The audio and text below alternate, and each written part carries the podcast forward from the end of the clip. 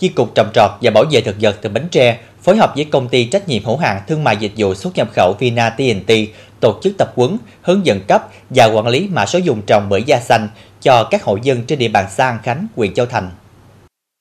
Tại buổi tập huấn, chuyên viên phòng trồng trọt và bảo vệ thực vật Bến Tre đã phổ biến các yêu cầu kỹ thuật, quy định về việc cấp và quản lý mã số vùng trồng bưởi da xanh, như diện tích tối thiểu mười héc ta thì xây dựng được mã số vùng trồng, các biện pháp quản lý sinh vật gây hại, vấn đề an toàn vệ sinh thực phẩm và yêu cầu về ghi chép hồ sơ tại vùng trồng. Đồng thời, hướng dẫn cách thức triển khai tại địa phương, thủ tục đăng ký cấp mã số vùng trồng nông sản phục vụ xuất khẩu và tiêu thụ nội địa.